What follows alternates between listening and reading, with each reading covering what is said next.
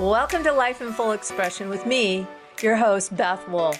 In this show, we will explore, elevate, expand, and learn how to live your best life.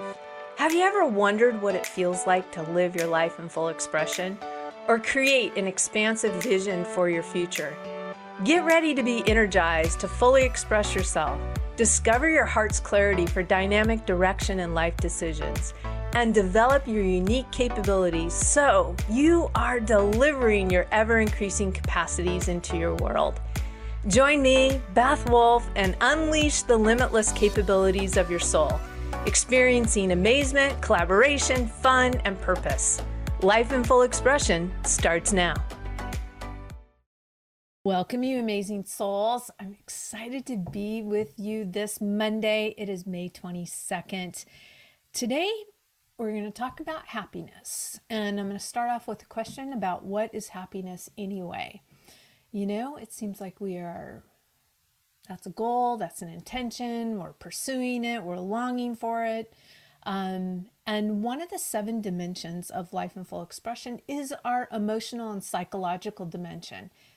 Let me give you a little bit of a definition of that. So, because we're going to dive into this happiness today versus well beingness. So, what exactly is our emotional psychological dimension? Well, it's more than an absence of problems and illness.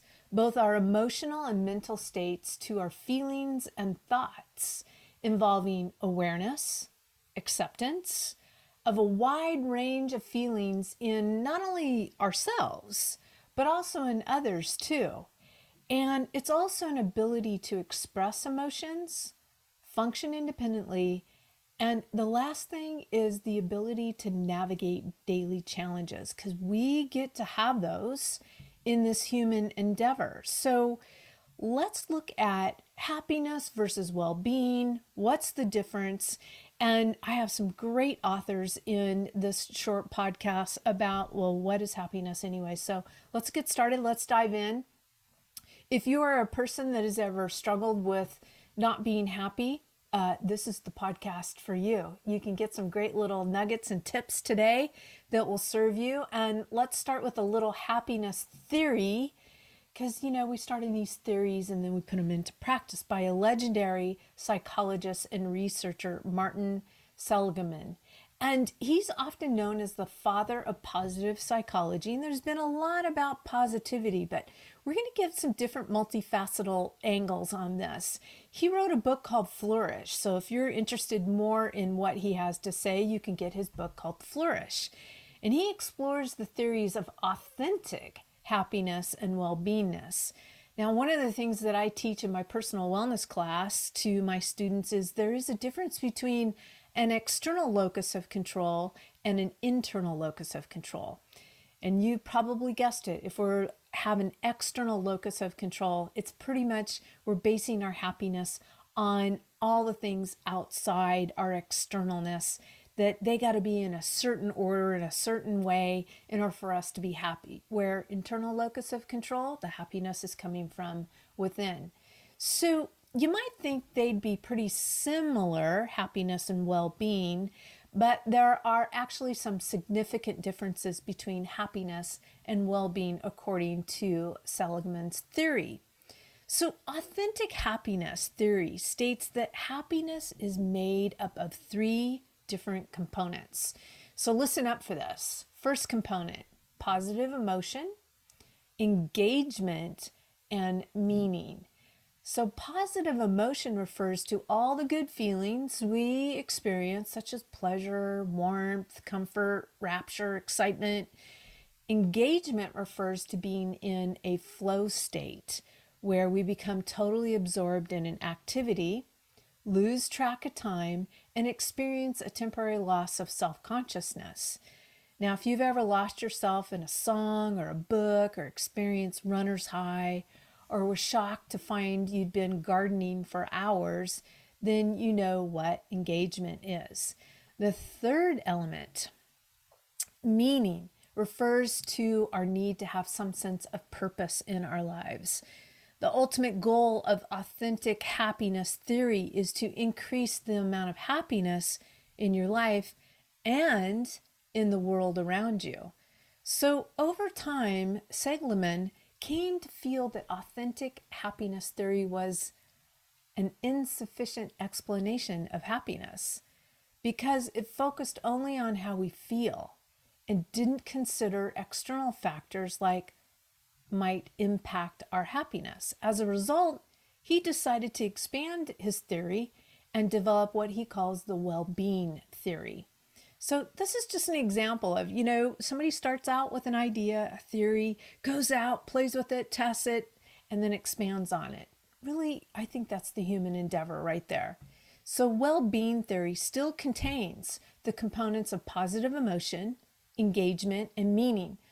But what he ended up adding was two more, and that was accomplishment and I bet you could guess the last one positive relationships. So, by accomplishment, Seligman really means a life that's dedicated to accomplishment for the sake of not for the sake of it, not because it might actually bring you and I some status or accolades. That's really external focused. He also includes positive relationships because it's been shown time and again that positive relationships have a powerful impact on our overall well being. So he also identifies the goal of well being theory as increasing the amount of flourishing in your own life and in the world. I really love that word flourish. I, I mean, that is just very expansive. So, what does that word mean? Let's expand a little bit more on that. To flourish a person needs to meet the f- following three core cr- really features and criteria. Number one, positive emotions. And we're going to talk a little bit more about that. And then, second criteria is engagement and interest. And then, third is meaning and purpose. So, all three of those components really get to be part of your life for it to flourish. And then some additional criteria and really some other features that would go along with that, those top three, could have to be self esteem, uh, your own internal optimism, resilience, vitality, self determination, and then again, positive relationships. So, this all might sound pretty good in theory, right? Yeah, but how do we actually learn how to flourish? Um, and sometimes I think often, if not, we just have an expectation that we're going to flourish without actually allowing ourselves that we are really possibly here to discover and develop some incredible things in this human body. So it's an ongoing process, but it can start by asking one simple question What really makes me happy? What really makes you happy? One of my mentors says, you know, what would you love? You know, what would really ignite you? Um, what would really flourish your life? All of those questions. Um, if we ask high calibrating questions, then we really become a receiver for the high calibrating answers. So, what makes us happy? Start thinking about that right now for yourself. I have worked with hundreds, if not thousands, of clients, and I will ask them this question. And a lot of times the answer is this, and this might be you. I know sometimes it was me. They'll say, I don't know. I, I do not know what makes me happy. I'm so preoccupied with making everybody else happy around me. I'm not really sure what makes me happy. So if that's you, I just tune into this invest this time for yourself right now. The good news is we have the power to cultivate our own happiness. We have the power to cultivate our own well beingness. And research supports this. But this is much easier said at times, right? Than it is for us to actually have it done.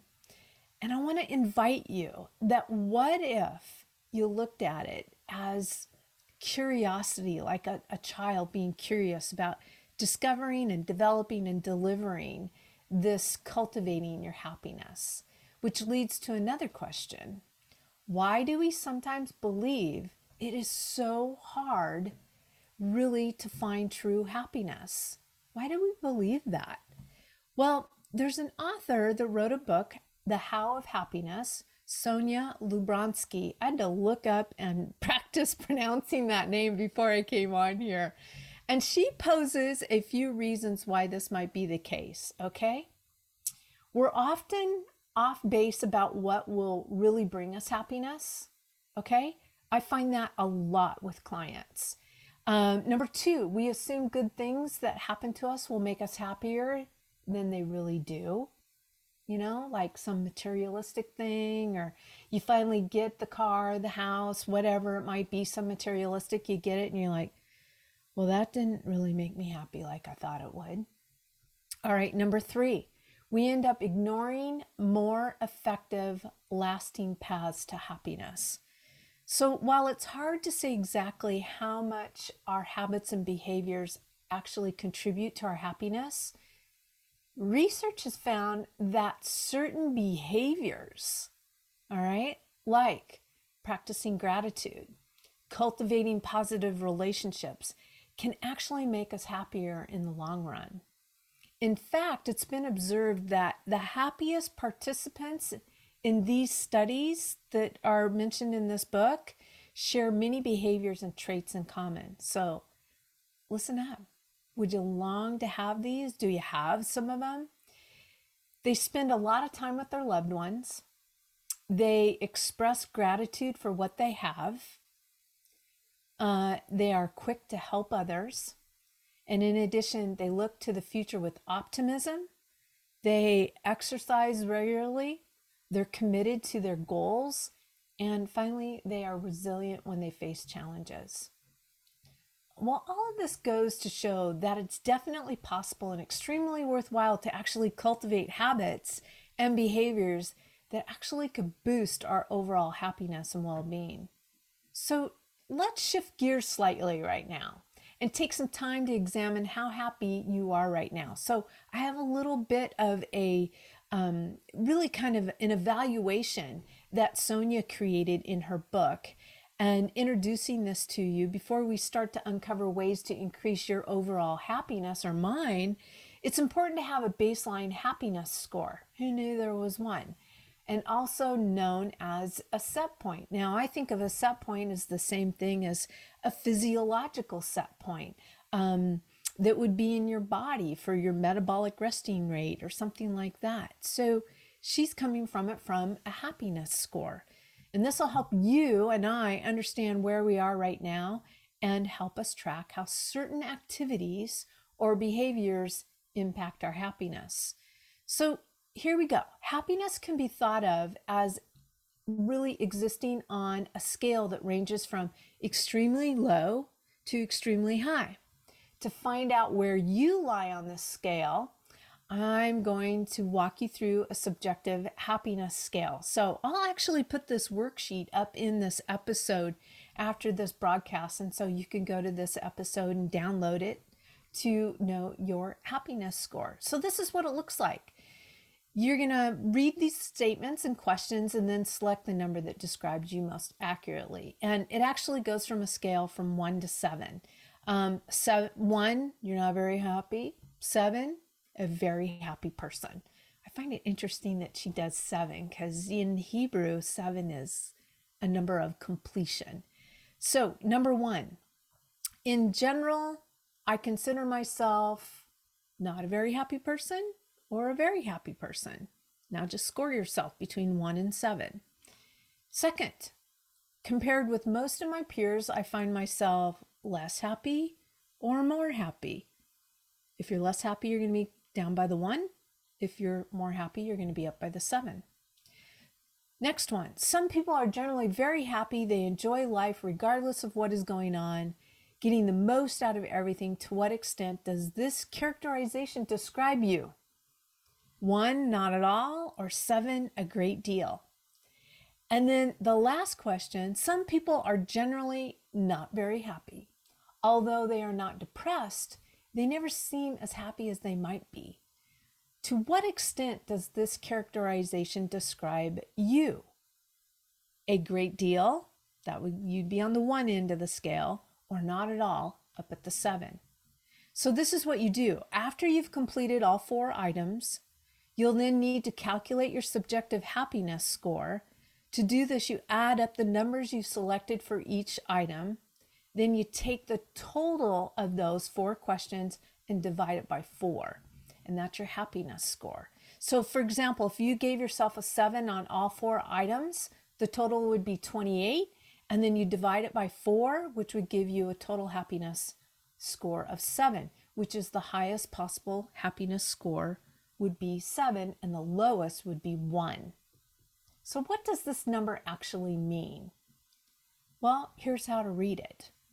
For adults who are past college age, that would be me, I'm a little past college age, the average happiness score is 5.6. So if your happiness score is lower than that, it indicates that you're less happy than the average adult. And if your score is higher, it suggests you're happier than the average person. So this will give you a general sense of how happy you are compared to other people. It's just one measurement, it's not the only one. And if you score your score is lower than expected, don't worry, it's just feedback. The truth is you can take steps to be happier no matter where your score is on the scale.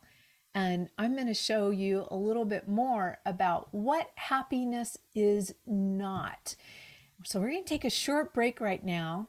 Stay tuned, come on back, and we're going to talk a little bit more about some myths on what happiness is not. I'll be right back on what is happiness anyway.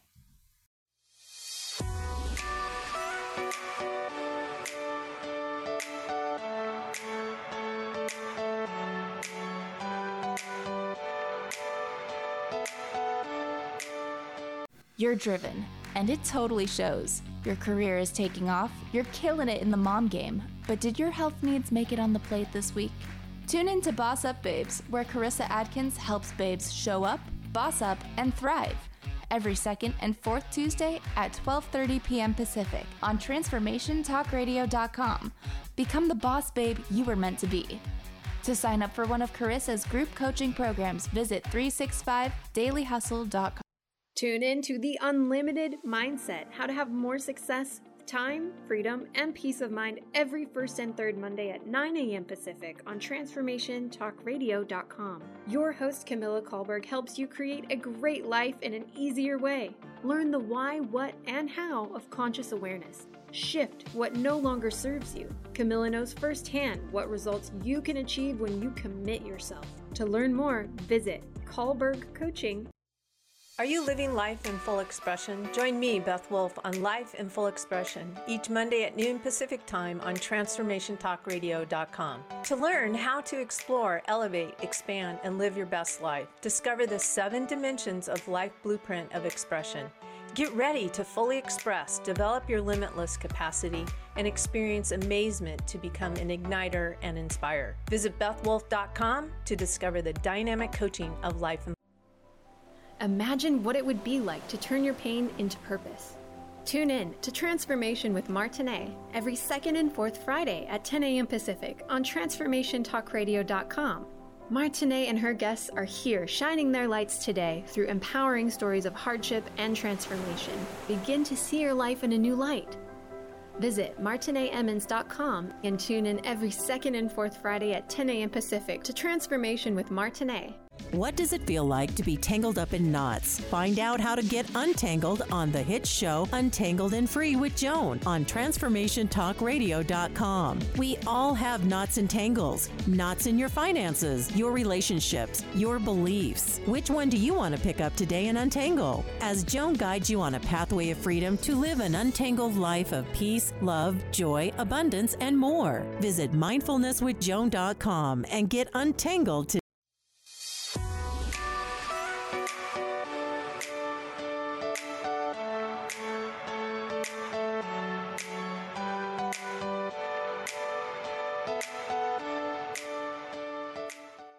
Welcome back to the second segment of What is Happiness, anyways? I'm your host, Beth Wolf, with Life in Full Expression, and I'm going to share with you some myths on what happiness is not.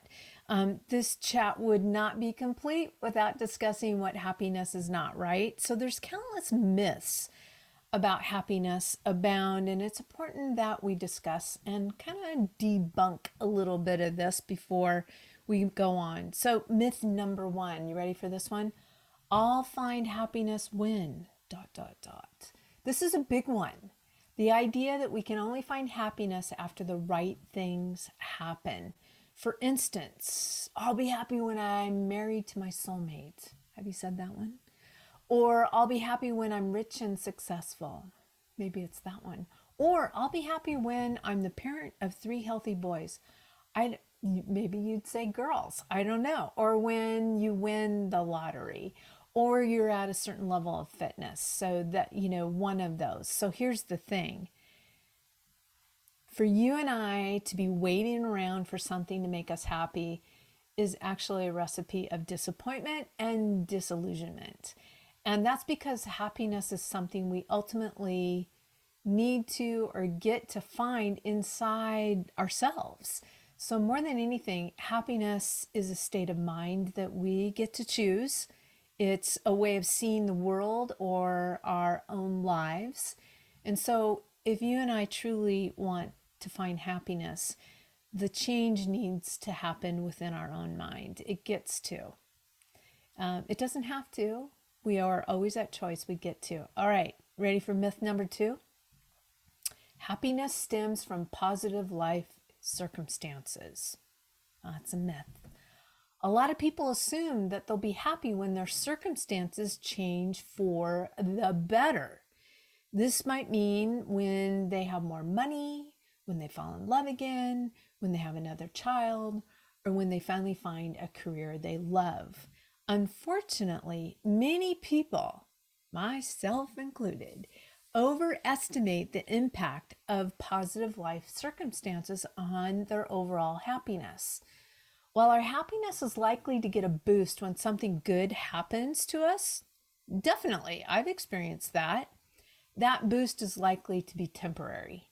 So instead of expecting that changing your life circumstances will make you happier, you're much better off working on adopting a more positive outlook, as well as some of what we talked about of cultivating certain behaviors. You know, that's a key element. Myth number three you're born to be happy or unhappy, you know? you're either, you know, in my mind, you're either a Tigger bouncing around or you, maybe you think you're an Eeyore. I, you know, that might be some word pictures that could go with those words. So many people believe that a happy or unhappy nature is just something you're born with, and that there's not a whole lot we can do to change that. The thinking goes that unhappiness is genetic or that some people are just destined to be unhappy. Now, your environment definitely has an impact on that, right? You're like, you might be going, Beth, you don't know my circumstances. You don't know the environment I'm in. And there are times the environments are very challenging, yet that environment, it, it doesn't have to be on the inside of you either. So, in fact, genetics alone isn't totally responsible for our ability to be happy. So while Lyubomirsky research suggests that we are born with a certain happiness set point, because we just took that quiz together, or potential for happiness, we can still change our happiness level for the better. I certainly have done that in my own life. This means that as far as happiness is concerned, genes don't necessarily equal destiny.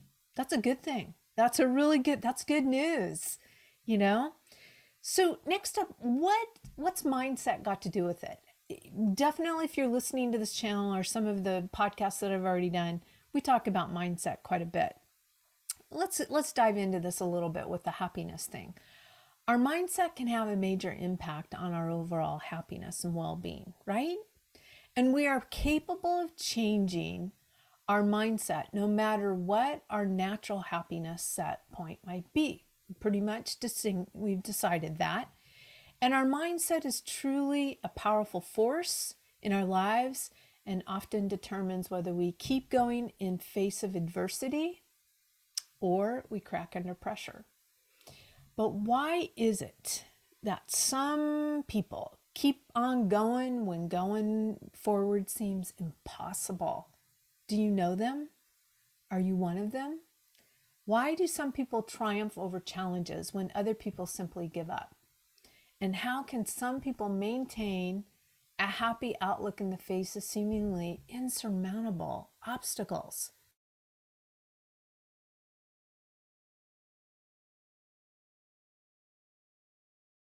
Sink or swim when things get tough. And in all honesty, you might, you know, really swim well in one area and then you might sink in another area and you get to discover and develop and cultivate that really well in that area. So let's look at all in your mind. It's no secret that two people who go through the same experience or setback can actually reflect the experience in a radically different way. So here's a little bit of an example um, I'm going to give here. Let's say that Amy and Leah, both college students, are each in the first serious relationship, okay? And things seem to be going great for a while, but both women discover, or you could flip this and it could be guys and the girls do this. So they discover that their boyfriends are unfaithful. And as a result, Amy and Leah break up with their boyfriends. So the similarities in there. However, because Amy and Leah have radically different ways of thinking about what happened, here's a little bit what goes on. So in Amy's mind, she blames herself for the fact that her boyfriend cheated on her and worries that she wasn't good enough for him. And she's convinced she's a failure in love and that she's a failure in life. And she believes she'll never get over this breakup. Can you relate to this? I mean, I think I can with maybe my first uh, relationship. In contrast, though, Leah recognizes that it was her boyfriend's decision to cheat and that he was the one at fault. He made that decision. And even though she's deeply hurt, Leah reminds herself that if her boyfriend really, you know, cared for her and loved her and um, was faithful, he wouldn't have betrayed her like that. So she tells herself that she'll be more careful the next time She's learned, she's taken in some information about herself, and she'll find someone that truly loves and appreciates her. And really, she's elevating self love and appreciation even in that decision. Well, this demonstrates that two people have the same information or undergo a similar experience can draw very different inferences. And Amy's thinking meets the criteria for really Seligman's calls the three P's of pessimism. All right, are you guys ready? So, the three P's of pessimism. Number one, personalization. That means believing you're to blame for what's going wrong. It's like you really take it personal. Pervasiveness, believing that the setback will negatively impact all areas of your life. And then the third P is permanence, believing that the aftershocks of the experience will linger forever and ever and ever. Well, Amy demonstrates personalization when she believes that she's at fault for her boyfriend's infidelity. And she believes that her so called failure in love means that she's a failure who won't accomplish anything in life. And she also doesn't think that she'll ever get over this breakup so she demonstrates pervasiveness and permanence. Can you see that? All of her outlook on this particular experience. Well, Leah, however, displays a far more adaptive, resilient mindset and resists the urge to draw flawed inferences about herself from her experience. You know, takes her responsibility, but then doesn't take on what he chose. So, but why is this the case with these two? Why do some people draw negative inferences when bad things happen while others don't? And the people who manage to draw good inferences and they keep going on, what makes them different? So, here's a little bit of looking in the inside of we look at people's particular behaviors and um, outlooks on things. So it appears that people like Leah, who persevere after setbacks and actually continue to strive for success, they actually display some traits and skills. So here they are. Leah is demonstrating motivation, perseverance, self esteem, good mental health, self regulation, and she has the ability to focus on tasks. And these traits and skills are all components of fortitude, the strength of mind that helps us face obstacles and adversity with courage. So, earlier in the first segment, we were talking about flourishing. So, now we're talking about fortitude. And honestly, you might be wondering if fortitude is something you just have or if it's something you can actually develop and even elevate in your life. And I firmly believe that you can. The great thing about fortitude is that it's a skill, it can be learned and it can cultivate. You and I can cultivate fortitude no matter how young or old we are or what phase of life you're in. I mean, I think of the fortitude that that I created after I completed a 25 year marriage. I'm in my early 50s. That chapter is complete. There's a next one ahead of me. And I could have basically said, oh gosh, you know, there's no future for me. I'm never going to find love again. Life is over, blah, blah, blah. But you know what? I really did put myself in a mentoring program, in a system, in a structure of support that I got to practice the skill of fortitude and strength of mind. And it developed. And honestly, from completing that marriage and being given the, actually the opportunity to develop and cultivate fortitude, I, you know, I am in a much better place and more expansive, loving, kind, generous human being now than I was about 10 years ago. And I, I'm so grateful for those trials and tribulations. Um, I don't think that that's the only way to learn. It's just one way that you can do that. So, what I'd like to do is take a short break here. And when you come back, we're going to talk about fortitude for a happier life. And again, it's a skill, we can learn it. So, take a short break Come on back and let's dive into fortitude as a skill that you can discover, develop, and deliver in your own life. I'll be right back after this short message.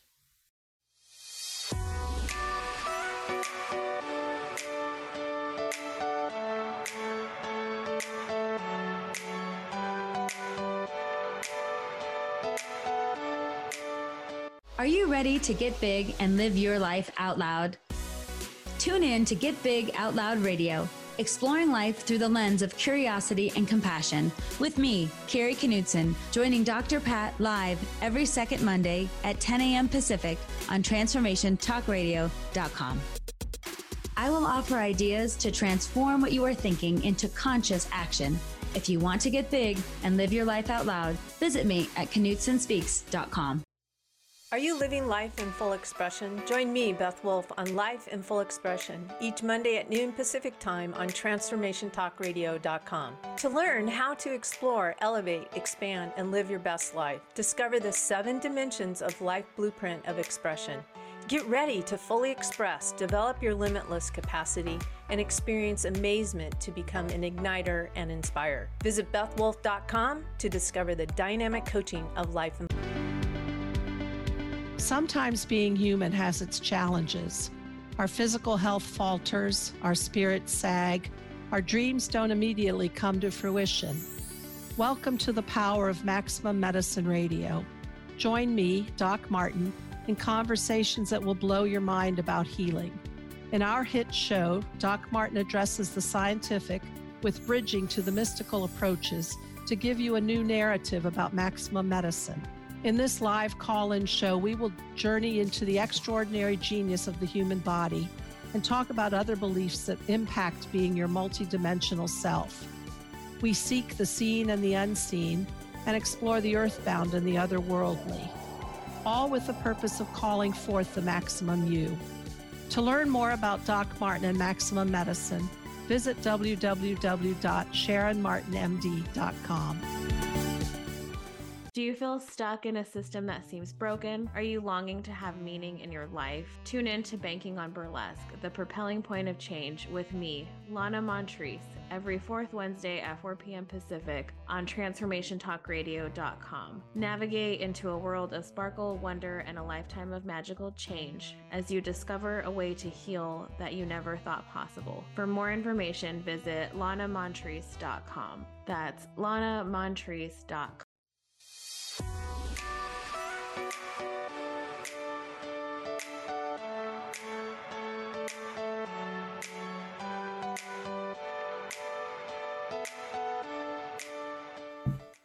Welcome back, you amazing souls, to this episode on what makes you happy.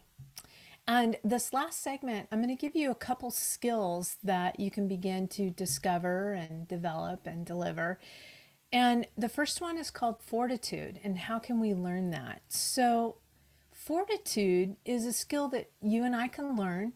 How do we do that? And since fortitude is really made up of a variety of different skills, so let's let's unpack this a little bit. That you you and I can work on developing this skill, cultivating it. Let's unveil some of the components of fortitude. Number 1, mindfulness to facilitate self-discipline. And really, discipline, disciple, even if you break that word down, really means we're a student. We're a student. We're a student of mindfulness. We're a student of fortitude. That's really what self discipline really is, is that we're allowing ourselves to be taught, that we're teachable. The other component of fortitude is mental contrasting, and I'm going to explain these a little bit more. And then the third is a growth mindset. So let's talk a little bit more about mindfulness to facilitate self discipline. Everyone knows about the importance of having self discipline, not new on the planet but what does it really mean other than me breaking up that definition a little bit? You and I can think of it as making a conscious decision to choose what we really want, desire, over what you feel like doing right now. Yeah, I had a little bit of that last night. I've been um, purposing, knowing that it's very healthy because I've done it in the past, it really serves me well, that to not take in food uh, at least four or five hours before I go to sleep is really what my choice is because I feel so much better. It's better for your body. But oh, last night, oh my gosh, you guys, it was a challenge.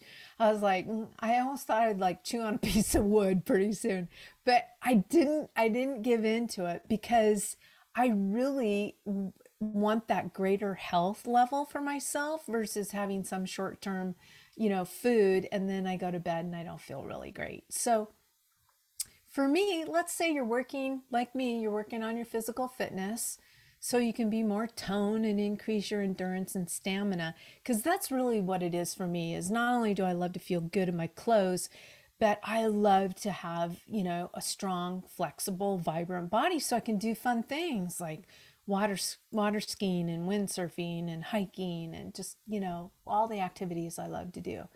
But some mornings you might wake up in the morning and all you want to do is go back to sleep and maybe skip your morning routine or your workout.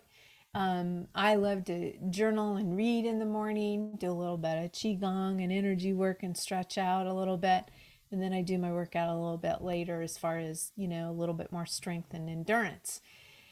So, resisting the urge to go back to sleep and going out for your morning walk or doing your morning movement is a perfect example of self discipline.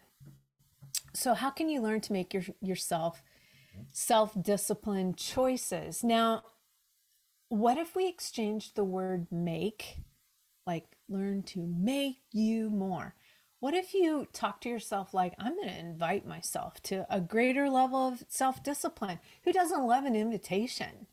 It's just another way that you could talk to your subconscious mind. You can develop this skill by incorporating mindful practices in your daily life. So, mindfulness is at the core really of a type of awareness and a way of relating to all experiences, good or bad, in an open and receptive way. You could almost say another word would be that you might have already heard is you're observing your thoughts. And instead of wishing for things to be different, mindfulness means accepting where you and I are right now in what we're experiencing in this given moment and really without judgment. We're just observing it. So, through mindfulness, you and I can better cope with our problems, our challenges, and our negative feelings that we might be experiencing, which can help you be happier. And I don't, I'm one that I don't really believe negative feelings are bad. I just don't. I, I think a great example is if you think of a battery, it has a positive and negative end, right? Well, if it didn't have the negative end, the battery wouldn't work. You know, it's an anode cathode. There's two different charges. One's not better than the other. They're both have to be there in order for the battery to work. So, what if negative feelings are just really they're helping us navigate life? You know, okay, not that way, this way, not that way, this way. So, now let's get into number two the mental contrasting. I love this. This term mental contrasting was coined actually by the psychologist Gabriele Oettingen, and she refers to preparing people for challenges. So if you have challenges, which if you're breathing, you probably have challenges before they actually happen. So she wrote a book called Rethinking Positive Thinking. So if you're interested in this, I highly recommend that book. And she states that optimists and pessimists alike demonstrate flawed thinking. Interesting, huh? So she's presenting that even though you might be an optimist, that could be flawed thinking too, which makes them less effective when responding to challenges. All right, let's dive into this a little deeper. Optimists eagerly embark on the quest for happiness, but when problems arise, they tend to give up too easily and pessimists dwell on the reasons why they can't be happy and can never be happy. Which one which one do you play in more? Do you play in more the optimist or do you play more in the pessimist? Um, I actually I think I play more in the optimist realm than the pessimist um, more often than not. So mental contrasting actually offers us a way around this flawed thinking.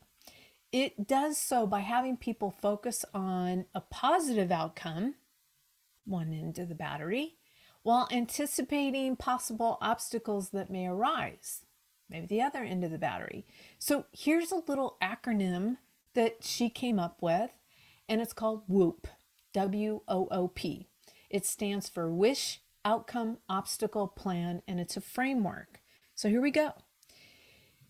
What you can do Number one, wish. What's an important wish you want to accomplish? Your wish should be challenging but feasible.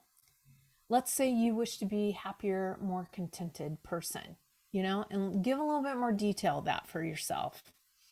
Number two, outcome. What's the result you envision? Pause and take a little time to visualize the desired outcome. You imagine feeling happy and even maybe expand that word happiness what does it feel like for you to be happy? Are you engaged? Are you interested? Are you experiencing purpose and meaning? And where you're at in life right now as well. You're also you're satisfied with the person you are, your relationships with others, and what you've accomplished in your life so far. And you have the resilience to keep going when you face obstacles and setbacks. So that's the outcome. All right, here comes the second O obstacle. What's the main obstacle that might prevent you from achieving that outcome? What is it? What might be the obstacle that would prevent you from being more happy? Your main obstacle are the self esteem issues you often face, the negative people in your life, maybe, who make you doubt yourself and the fear that you aren't as successful as you should be. I don't feel like I'm enough. People put their hands on their hips and say to you, Well, how are you going to do that, Beth? Those are the doubters. All right, the last acronym P, plan. What's an effective action to overcome that obstacle? or even to go through it. Do some brainstorming to come up with when then plan. When you encounter that obstacle, then you'll take this action.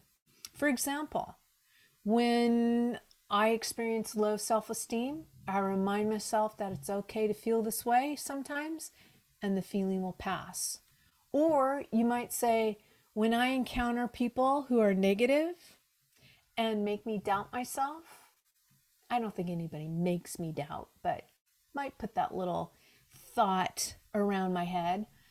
I'll choose to distance myself from them and remind myself that they're the ones with maybe that's their perspective and not mine. Or when I worry that I'm not as successful as maybe I should be, I'll make an effort to focus on the successes and the good things that are in my life right now. All right, so that's the WOOP.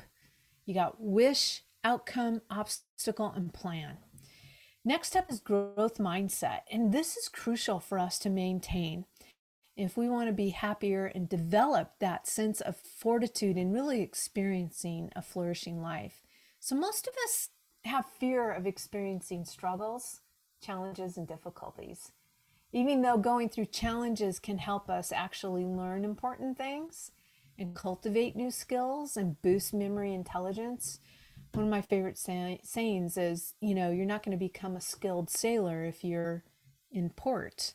You're going to become a skilled sailor when challenging winds come up and currents. You know, you get to use those skills and practice them. The problem is, is that many people won't take risks or push themselves, or I even like to say draw themselves, you know, through and past the fear of failure. One of my mentors says that it's really failure is simply feedback. Um, it's not always maybe what feels great at the time, but it's giving you feedback. But this is a recipe for regret because there's a chance you'll end up wondering what would have happened if you actually had taken that step rather than just sitting there doing nothing. So if you want to be happier, all right, happier person, it's important for you and I to develop a growth mindset, allow ourselves to take risks, even if being disappointed in the short term may happen. And instead of shying away for opportunities due to fear of failure, how about we tell ourselves that we can learn from mistakes and grow your skills in the process. Now, there's a little download that comes to me. When I was in college, my freshman year, we went on this hike and our, our leader decided to go all the way up to the top of this mountain. We were going to go around the crest versus the mountains. What was hard? I mean, we took we took three steps forward and slid two back. We were on the shale, and we got up to the top. And guess what? Well, we couldn't do what he thought we he we could do. But man, the view! Oh my gosh, the view was amazing. So, yes, it was a little bit of a mistake, but I definitely got more fit climbing up that, and the view was amazing. So, sometimes mistakes can bring kind of cool surprises. All right, the second thing that I want to give you about developing fortitude is the power of gratitude mindset. This is something that I work with my clients all the time, as well as myself, is that it's really important for us to cultivate gratitude in another powerful strategy for this happiness. And I remind us, it is cultivating it, it is developing it every day in every way. It's important for us to understand that there's a lot more to gratitude than just thanking someone for a gift or for doing a favor. In fact, Robert, Robert Emmons, a gratitude researcher, defines gratitude as a felt sense of wonder, thankfulness, and appreciation for life. It's also important to note that practicing gratitude involves focusing on the present moment and appreciating your life as it is right now. I'll often have clients. This is something that I do with my clients all the time. I'll actually break down gratitude into three categories. And I'll said, I'll ask them, what are you grateful for now? Something that's already manifested in your life. That one's pretty easy to come up with. And then I'll ask them, what are you grateful for in a challenge right now? Like you know there's a seed of good here there's a seed of growth and you're just calling it up. So what's let's let's be grateful for a challenge right now. People that spend a lot of time with me that gets easier and easier and easier and they actually are excited about it. They're like oh i know there's growth here. There's something cool happening here beth. And then another thing that i have them step into gratitude the act the act is that they come from their vision, they come from their dream, they come from the feeling of the wish fulfilled. I'm like, let's act as if it's already happened. Let's be grateful for that already. And I have them practice this all the time. I practice it in my life as well. So there's an increasing number of studies that have found that people who are grateful for what they have tend to be happier more energized, and experience positive emotions more frequently. This may not be new information to you. I'm going to put a challenge out for you. Do you practice it? Because we can have a rote knowledge about something. My invitation is for you to go deeper. Step down in deeper to that and practice it even at a deeper level. Ask yourself a question What would it look like for me to practice gratitude even deeper? So, um, in those positive emotions, participants in a study were asked to regularly count their blessings and often ended up feeling more optimistic, more satisfied with their lives, and even experience a decrease, wait for it, a decrease in physical symptoms. Um, and I have found this in my college course that I teach every quarter on personal wellness that's part of our assignment every week is to basically do two gratitudes and two wins every single quarter that I end with this course. That is always the game changer for students. Yes, they change their nutrition, they move a lot, but they walk away and they go, That was the game changer, is for me to practice this gratitude and, and remember my wins. So it was fantastic. Well, I want to leave you with eight ways as we bring this segment into a close today. Eight ways that gratitude boosts your happiness. You ready? Eight. It is the number of new beginnings. So, gratitude is going to help you savor positive life experiences. This is really an important thing physiologically that your cells actually feel that savor, like you're marinating in the positive life experiences. Appreciating your blessings can help you experience more satisfaction and enjoyment in your life right now, today. You can do it right now. Number two, boost self worth and self esteem. Appreciating what people have done for you or what have accomplished can help you feel more confident and focus on your value as a person.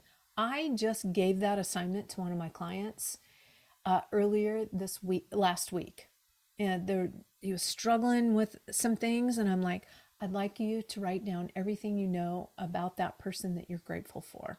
So that's his assignment right now. Number three it helps people cope with stress and trauma. Gratitude does. Being able to appreciate what you have seems to help people cope with trauma and negative experiences actually more effectively. And number four it encourages moral behavior Grateful people are more likely to help others and tend to be less materialistic. They're generous. It doesn't mean the materialism is bad, it's just that their focus isn't so much on that. And then number five, it helps build social bonds and positive relationships. I love what Marianne Williamson is saying right now is and quoted from Martin Luther King Jr. is that what if we in this beautiful world we are a beloved community? You know, Gratitude helps build that special bond. Number six, it's going to inhibit social comparison. People who are grateful for what they have are less likely to compare themselves with others or to envy. Number seven, it's going to diminish negative emotions. And number eight, it's going to prevent us from taking good things for granted. People tend to adapt to positive circumstances and appreciate them less over time but practicing gratitude helps prevent this from happening. So, if you would like to cultivate, discover, and develop a greater practice of flourishing and fortitude and gratitude, hey, just go to my website, bethwolfe.com. You can schedule a complimentary discovery session with me, and we can get you into practicing this yourself. I have a beautiful online course that you can go through that would really serve you great. You guys have a great week. And I'm just sending you, I am so grateful for you. I'm grateful for Transformation Talk Radio, my amazing producer today, Sierra. Thank you so much. And until next Monday, live your life in full expression. See you then. Bye. Thanks for tuning in to Life in Full Expression with me, Beth Wolfe. Tune in each Monday at noon Pacific Time, 3 p.m. Eastern on TransformationTalkRadio.com. Be your most elevated self and pursue a path of fulfillment, clarity, expansion, fun, and living your best life. If you would like to discover the seven dimensions of your life blueprint of expression, to fully express yourself, reveal your heart's clarity for dynamic direction, and activate your unique capability, visit bethwolfe.com. That's Beth, W O L F E.com. Views expressed on this program are those of the host, guests, and callers, and do not necessarily reflect the views of the station, its management, or advertisers.